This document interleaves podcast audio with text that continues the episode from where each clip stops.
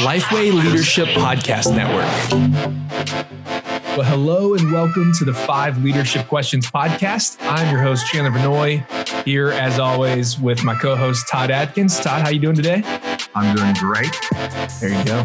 Well, today we are excited to talk with Michael Hyatt, who is an author, blogger, speaker, and the former chairman and CEO of Thomas Nelson Publishers. He has written many books, probably many of which that you have read, including his latest, Win at Work and Succeed at Life. Michael, how you doing today? I'm doing great, Chandler. Good to see you. Good to see you, Todd. Well, we were just talking about internet and working from home, so we are glad that we were able to to make this interview happen. And I know for many of our listeners, they're they're trying to figure out the remote work life as well. So we are doing this um, all remotely, which is fun. We wish we could be together, but glad that we can talk today, Michael. Yeah, me too.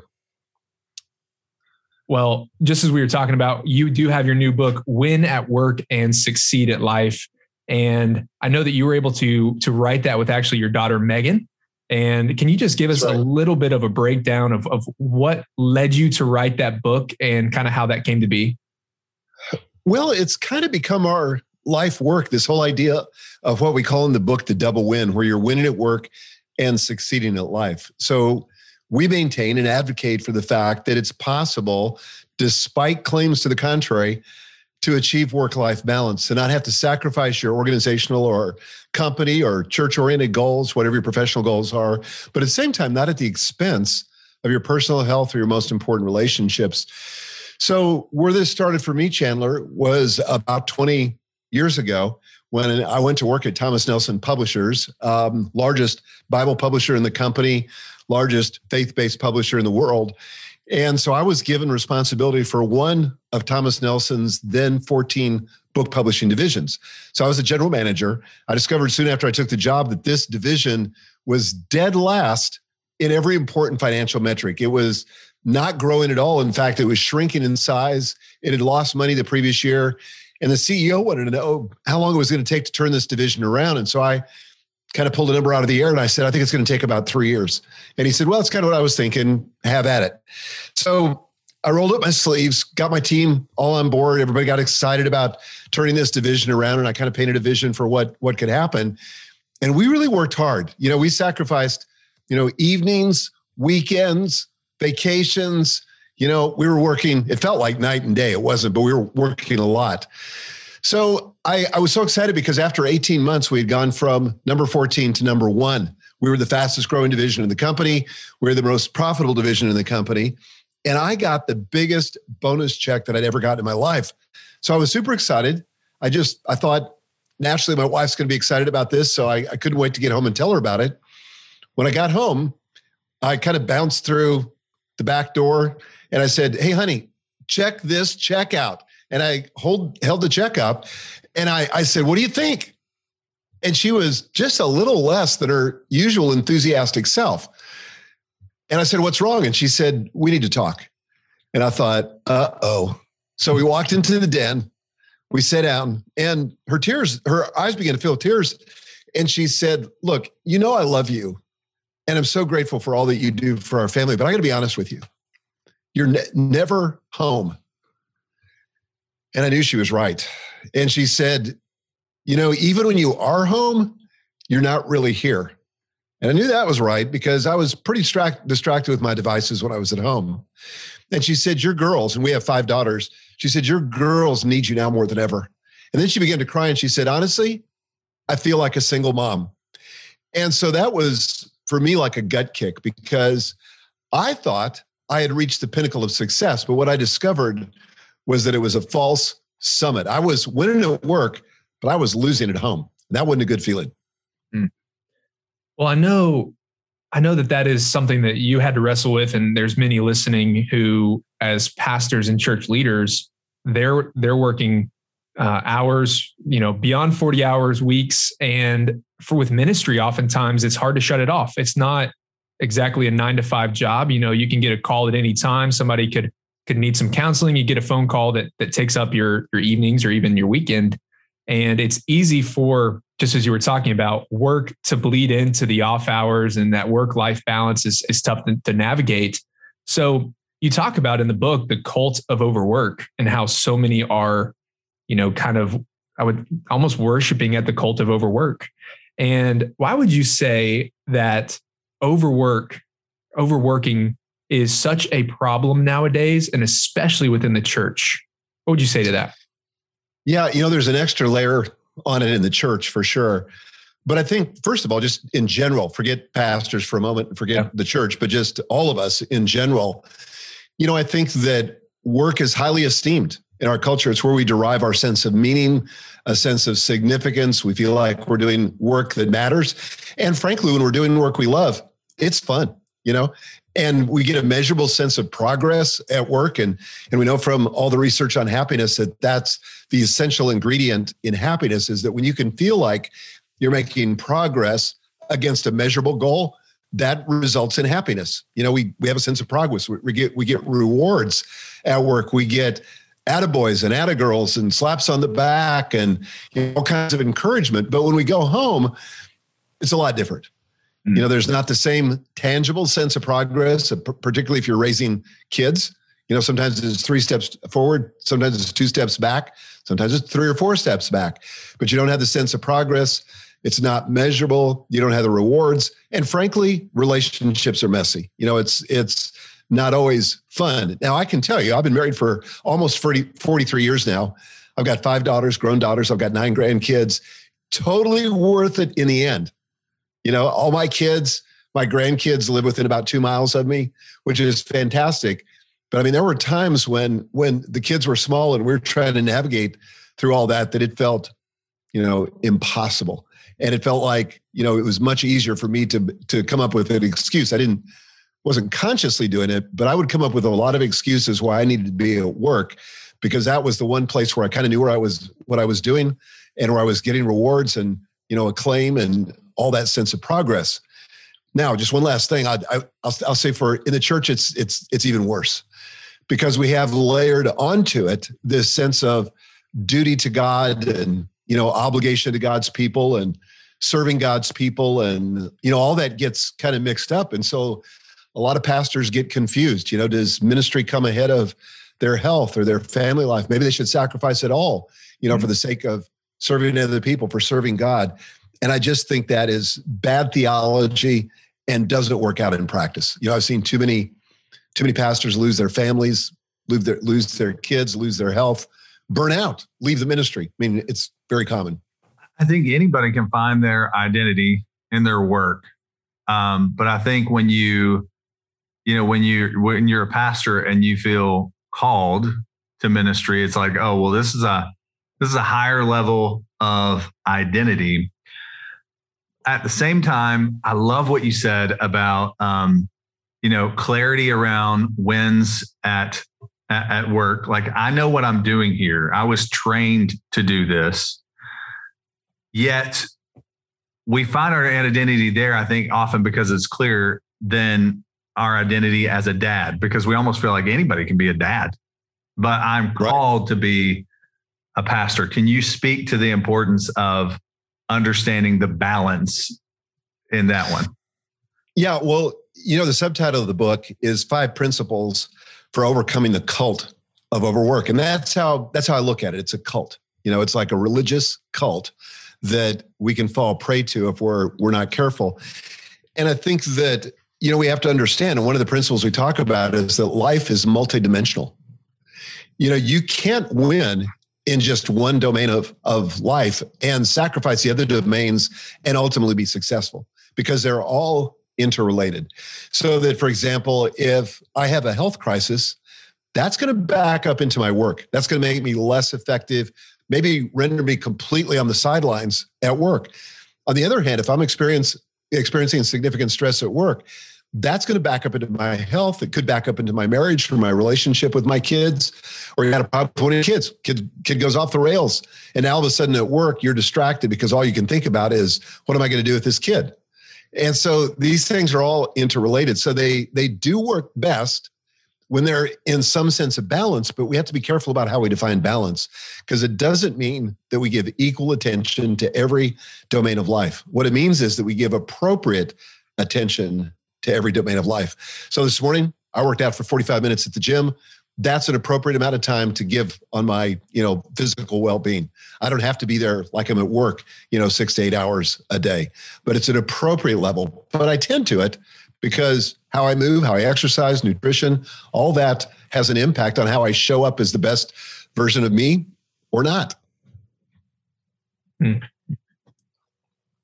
Why do you think the the the cult of overwork is so prevalent? I mean, in and out of COVID.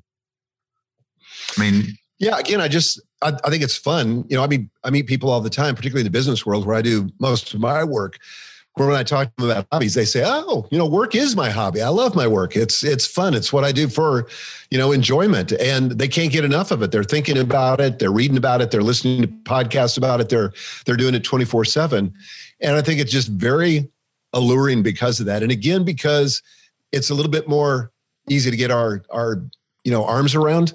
Uh, it's easier to have clarity in that realm of life that some of these other areas go neglected because when we when we're at home, maybe we don't know what we're doing. We we neglect those areas that make us feel uncomfortable. And you know, same thing with our our health. You know, I I, I can think back. You know, for years I would never go in for an annual checkup at the dentist, and my wife would you know beg me to do it. I'd say, well, you know, once I've been flossing for about six weeks, then I'll go in you know, I just I just felt un, uncomfortable with that, or or getting the annual medical checkup. You know, when I get myself in shape, then I'll do it.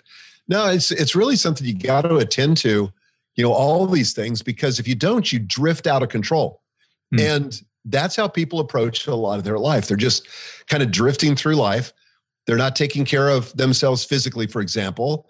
And then they, you know, wake up and find themselves way out of shape with maybe some kind of chronic health condition that is backing up into the rest of their life. Or the same thing with marriage. You know, it's not like you just wake up and suddenly your wife leaves or your husband leaves these these problems are typically years in the making but we keep just you know incrementally uh, turning a deaf ear turning a blind eye to those things and focus on the thing where we feel like we have more control which is work hmm. I just think of when you were talking about that when you talked about going to the dentist and you've neglected it. I know i do that in my life. Then they ask you they're like have you been flossing? And you're kind of like ah a little bit. And then it just you know it starts bleeding out of your gums and you're just like okay well maybe i haven't. And what you were talking about there is is the neglect of family or marriage or even just our personal uh, you know relationship with the lord that's gonna that's gonna be revealed at some point. It's gonna catch up with us. And that's just a great reminder to to always be focusing on those things so that when it does get revealed it is healthy. It's not you know it's not going to land you in some hopefully um, some moral failure or even just you know burnout whatever that may be. So now as we are talking about that we, we want to make sure that we are protecting ourselves along those lines. And i know that in the past you've written on this and also in this book as well but you talk about constraints and boundaries to make sure that we are protecting ourselves. We are emotionally healthy we are spiritually healthy and, and when we're making sure that we're not overworking as well putting those things in the right balance so what for pastors listening, maybe they're sitting there here and they're like, man, you have just, you have checked all the boxes for me. I am in the cult of overwork. Well, how can they create boundaries and constraints to help them become more healthy in this area? Yeah, I think, you know, if we go back to my story when I was way out of control and where, you know, I had a very unhappy, disappointed wife. And as a result, I felt like I was failing you know, the first thing I did was I hired an executive coach. And it happened to be Daniel Harkavy who wrote with me uh, the book Living Forward, which is all about life planning. And one of the first things Daniel to me in one of our first sessions together, he said, It just feels like you don't have any boundaries. And he said, Tell me if this is right or if this is wrong. But he said, My guess is that in the afternoon, when you when it suddenly dawns on you that you're not going to finish your task list, that you say to yourself, That's okay you know, I'm not going to finish by the time I, I leave the office, but that's okay because I can eat a, a quick bite with the family and then I can crack open my laptop and continue working.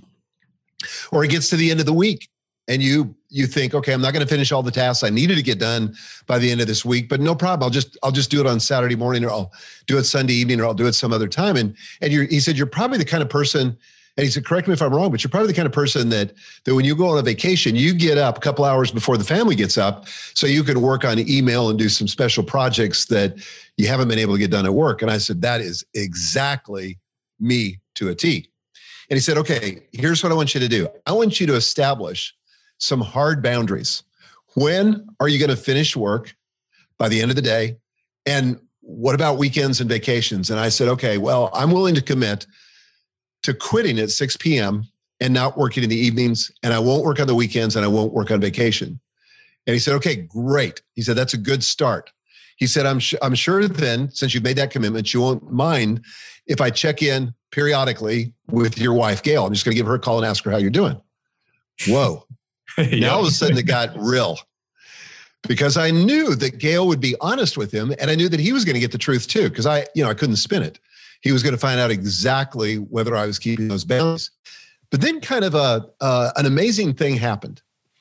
So then in the middle of the afternoon, when I realized that I I might not finish my task list, instead of getting sidetracked, I would roll up my sleeves and really get focused and I would get it done by 6 p.m. because I didn't have any safety valve. I didn't have any, you know, way to do this this work in the evening or do it on the weekends. So I was more focused and way more productive. And so that's something I've I've done now for like 20 years, you know, and then obviously there's seasons when that doesn't work, you know, when you just have to kind of go out of out of balance. But and we can talk about that more if, if you want. But in general, that's my that's has been my, you know, I've had a hard boundary of when I quit now, if you go back to when COVID started, this this got really interesting for the team because we've been really emphatic with our team because we believe in you know winning at work and succeeding at life, the double win. And so we've said to all of our executives, all of our leaders, we don't want you emailing staff after hours or on weekends or during their vacations. But during COVID, we discovered that we had a lot of young parents who suddenly had no uh, childcare and the kids were underfoot. And there was a lot of stress in the environment. So we said, what if, as an experiment, we go from an eight hour workday to a six hour workday? And let's just try it for two weeks and see if we can maintain our level of productivity. After two weeks, we checked back in with the executive team and we said, How's it going? Everybody said, Man, I can't tell any difference. Everybody seems hyper focused, very productive. So we went back to our team and we said, "Hey, great news! This seems to be working. So we're going to roll out the experiment a little, little longer." And so we ended up going through the summer, no loss of productivity whatsoever. And so then in our strategic planning session in September, the executive team got together and said, look, we're on a trajectory to double our profit over last year. And we've been working 30 hours a week. So, yeah, we're going to make this a permanent feature, a permanent benefit of Michael Hyatt and Company. So, still to this day, and as a permanent benefit, we work 30 hours a week. We didn't dock anybody's pay. Everybody gets paid the same amount, but we've been uber productive. So, it's it's counterintuitive, but it's really the key to being able to give attention to those other areas of your life. So there are some leaders that are listening to this that have uh, that have you know different roles within an organization. Um, the higher, in my opinion, the higher you, level you go in leaderships, the fewer decisions that you should be making, but the more complex those decisions are. Um, the higher level that you go in leadership, uh, the I I think the more difficult it is to kind of put some of those boundaries in place. I mean, because it's not uh, my role is not task driven. It is is is more leadership strategy. You know, dealing with some difficult things. Um, how do you continue to add boundaries as you um, go up to that level of leadership, or is it just done differently where it's like, well, no, I'm still going to do these things. Um, I'm still going to make sure I'm spending time with my family. I'm still going to make sure I'm, you know, doing these things. It's just not in a typical workday because, you know, it, it, like my job is not locked from nine to five. Um, it, and and I'm gonna, you know, go do this in the middle of the day or spend time with my kids here. Or how does that how does that manifest itself the higher level you go in leadership and the more complex it becomes? Well, I think that that we try to make this more complex than it needs to be. And I, I get that, you know, pastors have, you know, a different role, just like a, you know, like an ER doctor would have different constraints than I might have in my life. My life is pretty regular from day to day. But this doesn't mean that we have to throw out the idea of constraints or boundaries. And, and if we're not careful, what we do is we end up in a situation where we're helping everybody else, but we're not helping ourselves. We're not engaging in an appropriate level of self care. And I really believe that self care is a spiritual discipline. And so that if, if for example, the easiest way to do it is if you can put boundaries on your work week, you know, and I know pastors, you know, I certainly consider Sunday a work day, but you know, there's got to be another day, you know, to compensate for that. When you're just going to be off, you're going to be unplugged. And I have four rules, you know, for my for myself, Todd. I just say I'm not going to read anything about work. I'm not going to think about work. I'm not going to listen to anything about work like podcasts, and I'm not going to do any work. So those are kind of my, you know, my four non-negotiable rules. But here's the key to it. You got to proactively find other things that you're going to do. You got to schedule that time to go work out. You've got to schedule that time to be with your family. You got to schedule that time for a hobby. and, you know, we make the case in the book. I mean, hobbies are an incredible way to reduce stress and to increase your productivity and your and your creativity especially, but it makes you a more interesting person when you go back to work. So, so I would be just really reticent, and, and I would just say this to everybody listening to this: be really reticent about thinking you're the exception to the rule, because I think that what happens, and I did this for years, I lied to myself, and I lied to my family, you know, because I would say to them, "Hey, look, once I get acclimated to this position." Then I'll get back into balance and I'll give you and the girls the time and attention you deserve. And then I'd have, say, you know, somebody on my team would resign. And I'd say, well, just as soon as I can get this position filled, because right now I'm doing two, two jobs. Mm. Once I get that position filled, then I'll snap back into balance. But the problem was one temporary situation bled into another temporary situation, into another temporary situation. And before long, it was permanent and it become a lifestyle. I can remember a conversation with my wife similar to, I think, uh, what you described with yours, where um, I don't remember what campus number it was, but um, yeah. I was the XP at a, a, larger church in DC, and we did nine campuses in four and a half years. And I was just like, well, you know, June, June, it will be different because we have one more little experiment we're doing, uh, and we're going to do a micro campus on, on Memorial Day weekend. And, you know, after we get that done, which by the way was Michael Kelsey's campus, uh, Chandler. Um, but uh, I was like, you know, just one more, and then, you know, we'll like get into a regular rhythm. And she said, um, I've been married to you for 10 years. And please don't ever say that again until you are serious. I don't want to have this conversation wow. because we've had this conversation before. You don't remember them. Uh, they're not as big of a deal to you. Um, you know, that kind of a thing. She was, I'm being nice to myself here, but it's true. It's true, Michael. And we all want to think that we're the exception to the rule. And even now, today, I still struggle with these things. Chandler knows that. If I'm on vacation, I, I am that guy. I, I cannot turn stuff off. I read leadership books on vacation. Yeah. Uh, and I tell myself it's because I don't like the beach, which is very true. Um, I'm the guy that takes like a real shovel to the beach because I need either manual labor or this. I just can't sit. I'm not that guy. But um, long story short, I think as I was listening to you, I, I thought, you know what? Until I can check off the box that I'm doing excellent in all the spheres, I cannot give the excuse of, oh, I'm the exception.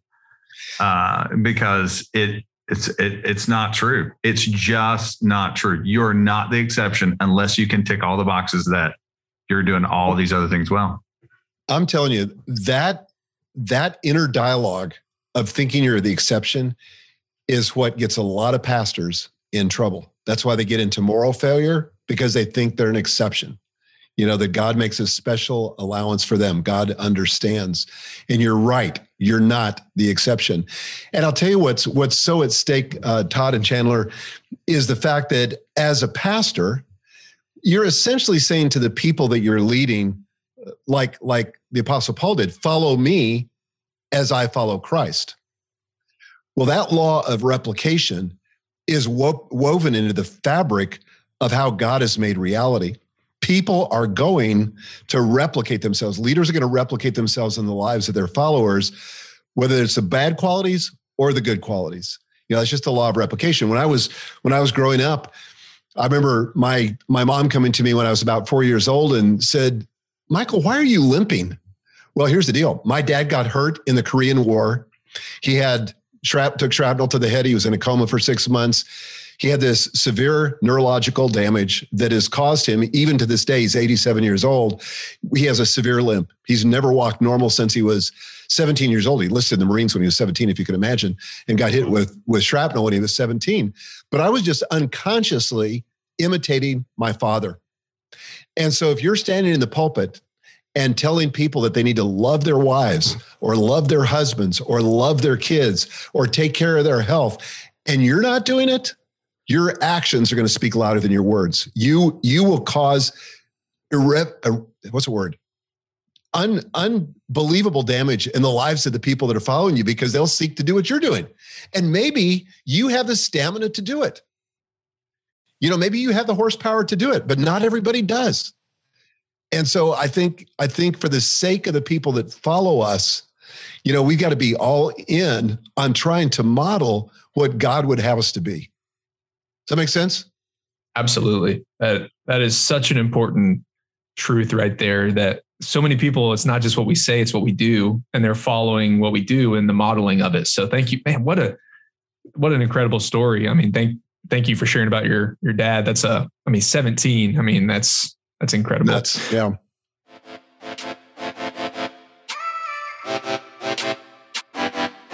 No matter how many people you have on staff at your church, there's only so much you can accomplish in a day, right? Your church exists to serve your community. So the mission of your church and its staff is to reach as many people as you can. That's why productivity is essential for churches, as most of your church's success lies in its ability to lean into and leverage resources for optimum performance. And thankfully, our friends at Belay know this well. Belay is an innovative staffing solution with over 10 years of experience serving churches, and they have successfully matched thousands of organizations with part time virtual assistants, bookkeepers, and social media strategists. That's why they're offering our listeners a free download of their resource, Church Leaders Essential Strategies to Unleash Productivity. Let Belay help your church live its mission in your community by helping you juggle less and accomplish more. Just go to Belay, that's B-E-L-A-Y, solutions.com slash lifeway for your free download.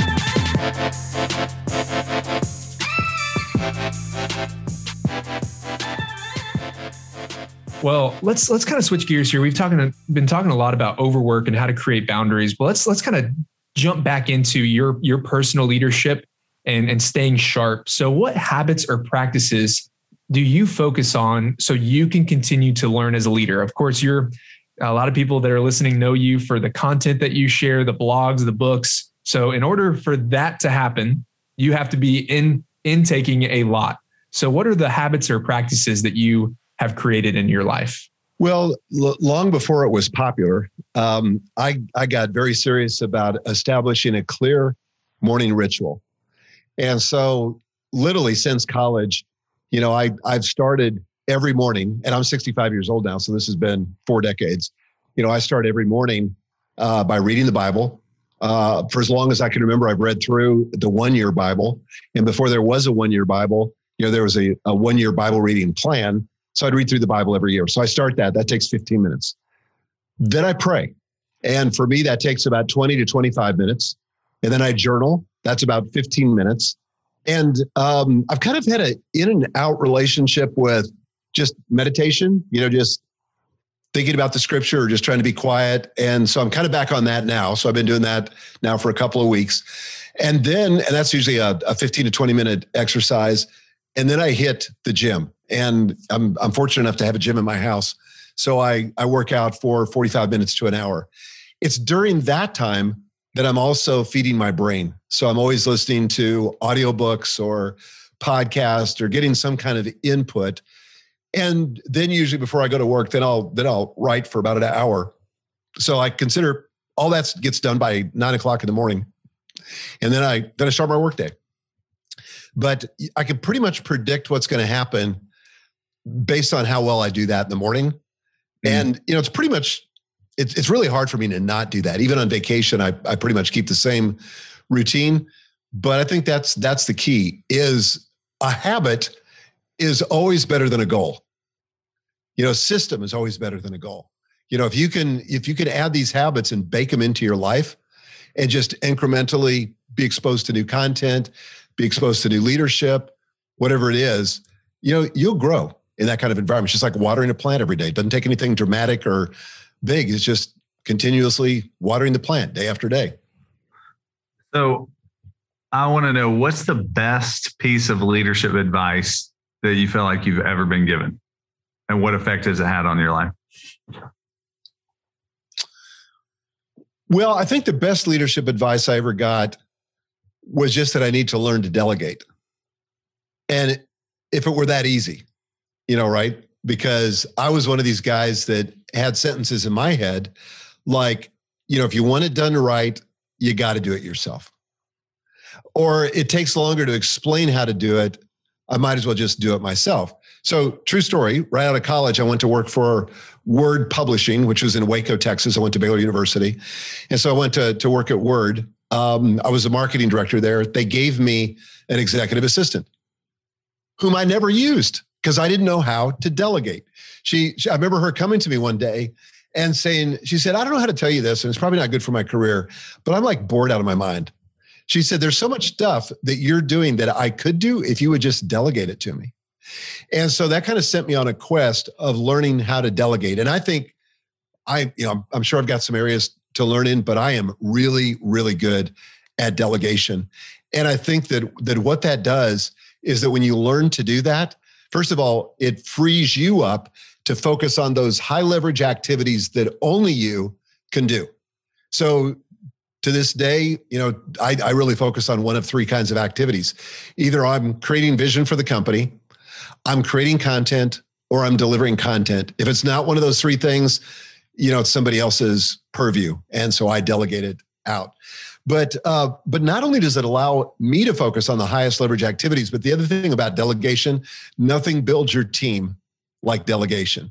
You know, helping them level up their game, becoming more proficient, more passionate about what they do. But delegation makes all that possible. I can remember, um, oh, it's been forever ago. Uh, uh, um, but I can remember, uh, I think it was the very first Catalyst. I heard Doc talking about three levels of shared ministry dumping, delegating, and developing.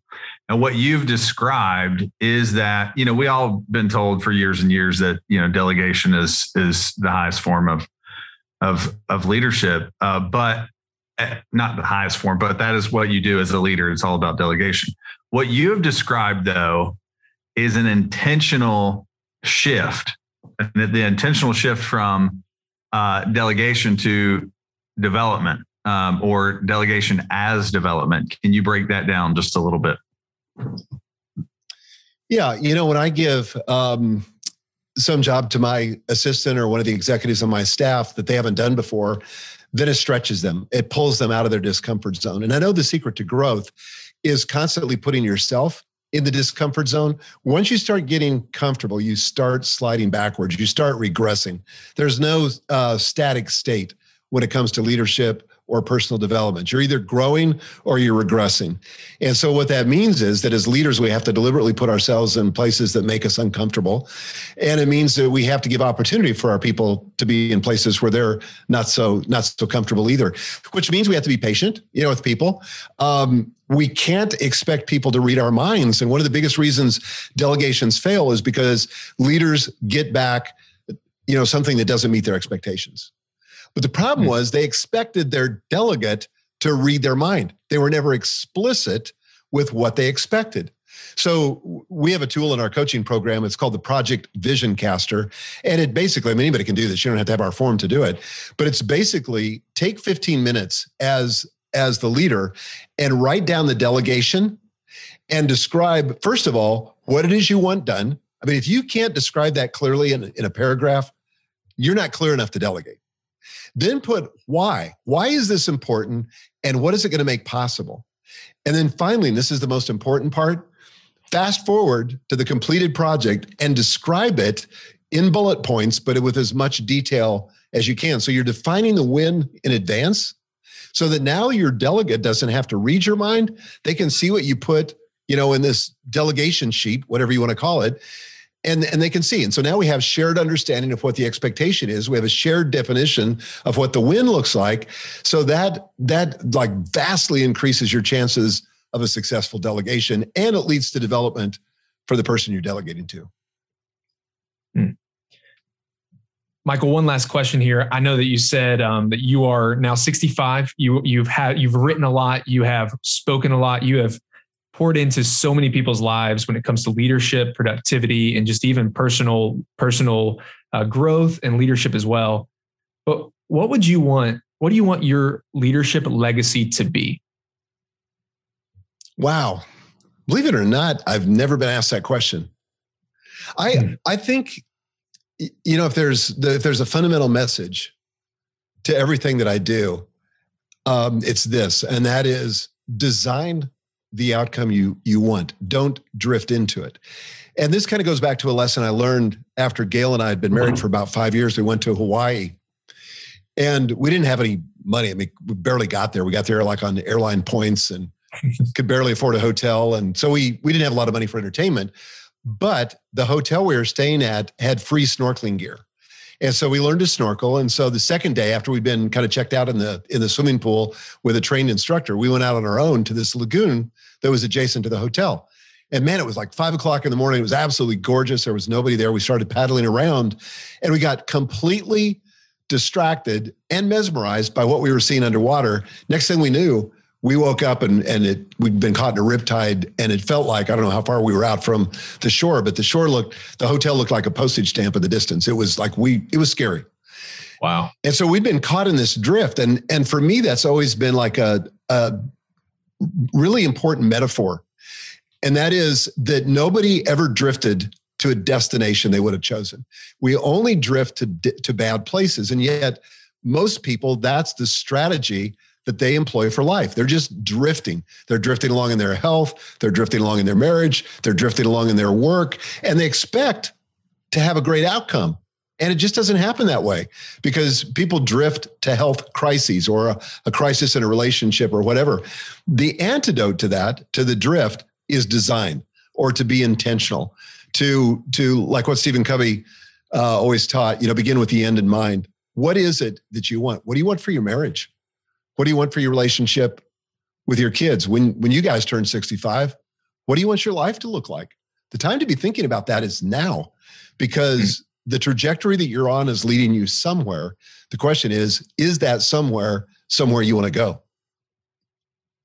That is, that's powerful. And I know that there's uh, this is for me too. I know for those listening, they're like, man, I, I want to plan that out. I don't want to just drift and look up and say, how did I get here? I wish I would have done this and I know, I know you wrote an entire book on this, and I would love if you could just break it down just a little bit for for the person who's wanting to take a step forward in this, and they say, I do want to, I do want to plan and give my life direction. Of course, be prayerful about that, seek the Lord in that, and I know that you've you've kind of written about creating a life plan. Can you just kind of share a little bit about that? Yeah. Kind of uh, a light version for for those listening. Yeah, well, it, and it's in my book Living Forward that I wrote with my first executive coach Daniel Harkavy, and so it's broken into three parts. But first, we call this uh, the eulogy exercise. So just sounds a little bit morbid, but fast forward in your mind and imagine that you're at your own funeral and you're listening to the conversation after the funeral. What are people saying about you? because there's going to be a conversation about what your life meant. You know, your your spouse, if she survives you, or if he survives you, they're going to be thinking about, they're going to be talking about what you meant in their life. Your kids are going to be doing the same. Your coworkers the same. What would you like if you could engineer that now? What would you like for them to say about you? And then just write that down and write it down by category. And so I've done this in all the major categories of my life from, you know, what what would I want? What I want God to say? about me because that's like the first conversation I'm going to have after I pass. And I'd like to hear, "Well done, thou good and faithful servant." You know, but but that's not going to just happen by accident. So you know, think through this. So that's the eulogy exercise. Number two, what are your priorities? And really be thoughtful about this because there's going to come a time when you're forced to choose. And so for me, it looks like God first, and I think you know all everybody listening to this could agree That's first. The second one, though, is somewhat controversial because I put myself second. And the reason I put myself second is I feel like if I don't take care of me, I'm not going to be in a position to take care of anybody else.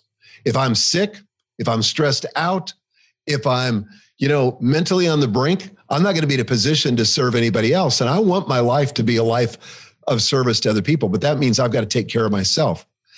And then third, um, what we encourage people to do in the life plan is literally by life domain or life account, describe exactly what it is that you want for that domain. So, for example, like when it comes to your health, and if you were writing that in the present tense and you were writing that for 25 years from now, how would you describe your health? And again, that's not just going to happen. You know, people don't just wake up in a health crisis or they don't just wake up in shape, right? You know, that takes incremental investment, both negative investment and positive investment. So get uh, clear on that and just write a paragraph. And we give lots of examples inside of the book. There are some finished life plans at the end of the book. So it'll give you hopefully some inspiration to do your own. Well, Michael, thank you so much for joining us on the podcast today. And thank you for listening. If you enjoyed this conversation about how to create constraints and boundaries in your life. And maybe even when we talked about overwork, you felt like we pressed on some pain points in your own life and leadership, then you're going to want to check out Michael Hyatt's latest book, Win at Work and Succeed at Life. And they actually have a special offer. If you go ahead and order it and you buy the book, and then you go to winandsucceedbook.com slash questions, you can actually get $500 worth of resources with the purchase of the book. So you're going to want to check that out. Now, thank you again for listening. We do hope this has been helpful to you and your leadership. And if it has, head on over to iTunes and leave us a rating and review so that other leaders like yourself can find the podcast. We'll see you next time.